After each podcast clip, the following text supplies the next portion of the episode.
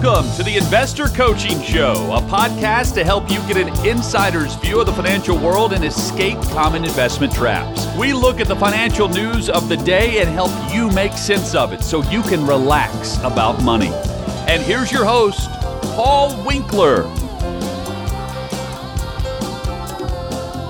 All right, back here on the Investor Coaching Show, Paul Winkler, along with Ira Work, talking about money and investing. I had uh, somebody was asking a question this week about something to one of the other advisors, and they were talking about none other than. Do I? Yeah, do I, yeah. I'll bring up Peter Schiff. You know, you know, I'm talking about Peter Schiff. Oh, yeah. Yeah, so he's like always telling you where the sky is gonna fall, and and you know how terrible things are are, and and all of that, and and she says, "Well, you know, yeah, have you done any segments about this?" And I said, "Oh yeah, yeah. It's you know, you got to have gold. The sky's going to fall. The market's going to be destroyed." Well, I actually went back, you know, because it was in March of 2020. You know that there was something that this is it and I forgot what it was. It was CNBC. It was, you know, yeah, you know exactly, right? It was with COVID and you know this is it. This is what i've been waiting for. And he just jumps on it in this particular article. I think it was cnbc i need to find the article dog on it. But um, I, I, was looking back at what would have happened had you actually listened to the advice. Because here here's in essence what the deal is. When you have if you look at out there in the marketplace, there are a lot of people, and I don't, you know, it doesn't even matter the name. It doesn't even matter who we're talking about. In general, you will find that there are people out there that will tell you all kinds of things about what's going to happen next and where things are going to go. And their motivation is run with it, Ira. Uh, run with the motivation for telling you what's going to happen because uh, they, they actually bet against you. They're what you know in the marketplace we call them short sellers. So they're going to sell something and then they're they're selling it at a price, and if they can be negative about and cause people to sell then and drive the price down, they can then buy it back at a lower price. That um, would be um, one reason to do it. No question you know, about it. It's all about money. Just, yeah, it's all about money. And quite often, what happens is if you look at like and you know he he did that in 2008 as well uh, here's one uh, peter schiff us is in a financial crisis worse than than uh, oh this was referring to 08 was what it was. Okay so this was oh this is just before the market actually went up. Oh forget it. I'm, I'm gonna go to another one. Uh, there was it's a crisis worse than anything else. Uh, and you see this stuff and if you go out there and you put you want to put name of the person and then put bad calls after that on a on a uh, on a search engine, you're going to see a lot of people just discrediting these people. But literally, what happens if they can get it right? They they can make a name for themselves. There was a guy I remember calling the 1987 downturn and he called the 2000 2002 downturn uh, called the 2008 downturn. And I, I, think that was it. Those are the three big ones, as I recall. This I'm just doing this from memory. I don't remember the guy's name, so that's probably good. But he was talking about this downturn, this down. I called this one, I called this one, I called this one. Well, what, what we did is we actually looked at the return of the person and looked at the return of their portfolio that they managed because it was public record. And it was way lower than the market. And you go, well, how is that possible? This guy called the biggest downturns literally the past 30 years, you know, 40 years. How is it that this person had a return that was lower in the market? It's because they missed the upturns, missed the upturns as well. He may have drunk his own Kool Aid and gotten out and then the market does go down. But the problem is you got to be right twice. You got to be right when you get out and you got to be right when you get back in. All right. So I started this business in 1984, March of 1984. Mm-hmm. And I don't remember anybody speaking so loud prior to 1987 to call the 1987 correction or downturn that his name stands out. Now, I see a lot of news articles that talk about I called this one, I called that one, I mm-hmm. called this, but nobody stands out that I heard them. So I can go back and I can look at all the downturns and say, well, I called this one, I called that one, I Oh, called so you don't one. remember their name from when they No. supposedly called it? No. Yeah, that's funny. That's interesting. Yeah. No. Yeah, it, it, it is funny. You're like, well, wait a minute. How do I know you did? Yeah, you're right. You're a really good point. How do I know that you actually did? And if he really was that convinced, did they sell every stock in their portfolio? No, I I mean, that's what they should have done. Now, I think in this research, Ira, I think in this particular case, this guy did call those, but what they found in the research was that he didn't get back in on time and missed the upturns. So, So, all right. So, my question would be this if he really called the downturn, and let's say he did call the downturn, Mhm. is there any data to show that he sold 100% Yeah, of I don't know. But think about that. yeah, no, I know, I know, I know where you're going. Because if he didn't sell all the equities in his stock portfolio, Yeah, then he really wasn't convinced Didn't really that he it. really was calling the downturn. he wasn't drinking all the Kool Aid. he, he was just sipping on it just a little bit, but you know, the all the you know, this tastes good, but I don't think I'm gonna drink it all. No, you're right. Exactly. Put your money with your, where your mouth is. right? and uh, and actually do it. But you know, a lot of times what they're doing is they're playing with your money, but they're not necessarily. And you know, you look at the big hedge funds. You know, like these they're managing these monstrosity portfolios only for rich people. Mm-hmm. And I'll never forget teaching a workshop, and this guy comes up to me and says, I'm investing in hedge funds. And I'm like going, ooh la la. and I said, Oh, that's nice. And he goes, Yeah, this and, and you know, why is that a big deal? Well, it's because you have to have quite a bit in assets to actually invest in these things.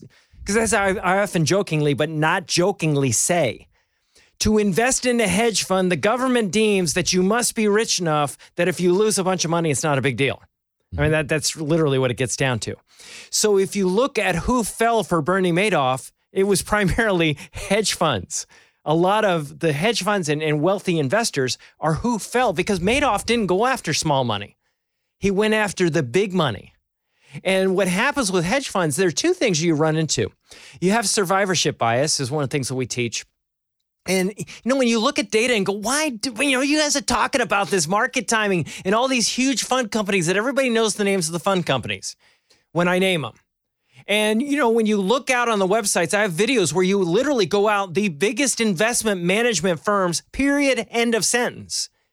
And they talk about active management on their websites, stock picking and market timing, and use of past performance in selling mutual funds and investments if this stuff is so bad, Paul, why don't we see it everywhere? And there's something called survivorship bias. Mark Carhart was a USC professor and he said, I'm going to investigate this. And that's what he did. He looked back at the database and actually looked at funds that were closed. Now, what happens when you run a mutual fund company and you have a bunch of losers? If you have a bunch of losers, if you have any intelligence whatsoever, you shut them down. You shut those funds down. You get rid of their bad performance because they're making you look bad. It's like a teacher going, I you know I got these D and F students. If I could just like shove them off into you know somebody else's classroom, that would be great. Well, that's kind of what they're doing with these mutual funds. And when you do that, you get rid of the bad returns from the record. When you get rid of the funds from the from the record, all of a sudden your average performance comes up, and then you can advertise that, and people go, "Wow, this must be a really good mutual fund company." They, oh wow. Now, how often do you actually see somebody that uses GIPS auditing, Global Investment Performance Standards, Ira? Less than 10% of the registered investment advisory firms and actually have GIPS auditing would- of their funds. I would be shocked that it's even ten. I said less than. I yeah, I would be shocked that it would be even close to ten. You know? You know, because I've never seen it ever. No, I haven't either. You know, I've seen well one. I mean, you know, there there's there's one there, there are a couple companies I've seen that that have actually done it. And one, it's interesting they do it, and the performance is terrible because they're active managers, Right. And they're huge. They're one of the biggest. But uh, you know, but anyway, so what happens is this: active management. It goes under the radar because of this survivorship bias that I've been talking about. That's one thing. Now, hedge funds, they got another thing going for them. Now, mutual funds and, and regular investment firms, survivorship bias. You know, it's like when I worked for an investment firm, basically what we did is they would say, hey, recommend this, this, this, this, and this. And then when the funds failed, we just stopped recommending them. And you, you shift it to something else. And you move it to something else. And then, and then the performance history of that thing is gone. Then you can say, hey, this is what we're recommending. And look, this is the past 10 years of what this has done. It's really pretty deceptive. Now, hedge funds, they, they take the deception even a step further. And they do something called reporting bias you know, uh, Johnny, Susie, and Mikey, you know, your grades weren't so good. So guess what? We're just not going to report them. We're just not going to put that information in the data. And that way we don't look bad. And that's exactly what they do. They don't even report their returns if they're bad. And I explained this to this guy. You know what he did? He dropped everything. He says, You know what, Paul? I've got to listen to what you have to say. No, he didn't do anything. a man convinced against his will is of the same opinion still. Mason, just remember that, man. It's just the way it works. That's life, buddy. I'll definitely keep that in mind for sure. Yeah, it's just, well, it's so true. I mean, it's like we we get it. Um, what happens psychologically? If I have an idea, I have ownership of that idea, and my self worth is wrapped up in that idea. So, quite often, what you'll do in counseling, for example, is I want to get the idea to come from you. If I get you to tell me, you know, what, uh, what you think you ought to do to solve your problem, then you own it. You're going to do it. And that is the, the the problem. And you know, so often what we'll do is we'll just throw stuff out here. You know, I'll I'll throw stuff out here and just hope that it lands enough lands. But if it doesn't land, there's nothing I can do about it. And it's just the reality of it. it. It is hard to own something that you didn't come up with. But this guy just did not own the idea that you know hedge funds were a really bad idea. Uh, options investing is a really bad idea. I saw the TV commercial at three o'clock in the morning. What are you doing at three o'clock in the morning? I can't sleep. Why? Because my investments are doing so bad, I can't sleep. And then what happens is you end up uh, falling for things like that options investing currencies another one uh, cryptocurrencies uh, you know buying into the the bitcoin which is you know gold. I'm going to buy invest in i'm going to invest in gold. Why? Because because it's it, it's a currency. If everything falls apart it's going to be great. Uh, no. I mean, when you look at the highest inflation years in this country's history, it was in the 1980s, and gold had the worst performance.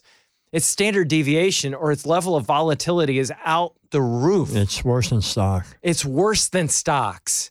It's hmm. gold has a worse worse volatility record than the stock market and a lower return. Basically, inflation. That's it.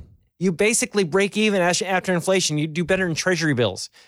Well, I don't know if you do better in treasury bills. They just downgraded the U.S. debt. Yeah, you know, you might be. okay, so you're, here, look. Peter Schiff, right? Yes. October 25th, 2012.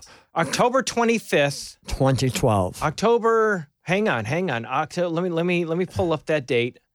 Yeah. Uh, of course, my uh, computer's frozen, so I can't pull up that date. Oh, that's such a sad thing. All right, go ahead. Just go ahead. All right, gold to five thousand dollars an ounce in two years. Gold's at nineteen hundred right now. Oh, gold was going to go to 5,000. I don't even need to pull this up on, no, no. my, my computer, do I? July 26, 2014. Gold could go to five or $10,000 an ounce. What? December 18th. What planet? December 18th, 2015. Yeah. Gold is still going to $5,000. Yeah. Um, yeah, yeah, yeah, yeah, Okay, so I, okay. I think. So here's my point. Ugh. Okay if Peter Schiff, he's 60 years old, mm-hmm. if he lives long enough, he may shoot at $5,000 an ounce. I don't know, man. That's, um, yeah, if it basically goes, you know, it's going to be like the Twilight Zone episode where, you know, where they basically learned ways to manufacture gold in the episode and then it wasn't worth anything. But you know what? Here's the problem though. Think these maybe have, like diamonds, you know? You know, these, these statements he made on CNBC. Yeah and people watch CNBC, and because these guys are wearing $2,000 suits, they think that these guys know what they're talking about. I don't know if they really know that we're talking about. I, I think it's. No, I'm not saying the guys on CNBC Oh, oh, know. that they- I'm that they saying the don't. Okay. people. If you didn't Oh, I, think, I'm with you. The, the listeners Right. think. Okay, The I thought you meant the people because I think the I think many times the people on the TV station they know that they're full of it because they, I have seen them say, "Hey, you you said this was going to happen, and this is what really happened." I've seen them do that a number of times to their credit. right. But my point being this: if you don't think these guys know what they're talking about, are you going to sit there and watch it No. Well, Okay. yes, yes, because it's fun. because you want to see the Oh, commercials? because you know what? Not a laugh. I mean, it's like you know, I, I I get bored and I need to laugh at something. All right, but you see, you're you're watching it to laugh because because you're watching it from a different position. I'm using, I'm trying to get I'm trying to get stuff for the radio show. Right. You're, so you're, you're watching it from a very, very different position. man, that's exactly than most it. of the people who watch it. Yeah, oh, I, I know, I know that, I know know? that. I've been, but I've been picking on that stuff for 22 years, I guess. and they're that. still on there. I Yeah, don't know. right. I don't know. They have a good gig. I don't know how it's. Uh, they got a really good gig. I don't know how they do it. So uh, there was a question somebody was asking about investing in BRICs. No, not bricks as in what you make a house out of. BRICs as in. No, I thought people stopped talking about this altogether with as bad as BRICs had done, but apparently there's somebody out there still talking about that. I'm not sure who, but uh, but it's basically investing in funds that that track Brazil, Rus- Russia, India, China, and then now you have S. And the very South original Africa. is South Africa. It used to not be that that that, that was included, but now that's being included in it. And um, you know, people look at these, and here's the here's one of the things you're looking at. You're looking at they say these are up and coming economies, right?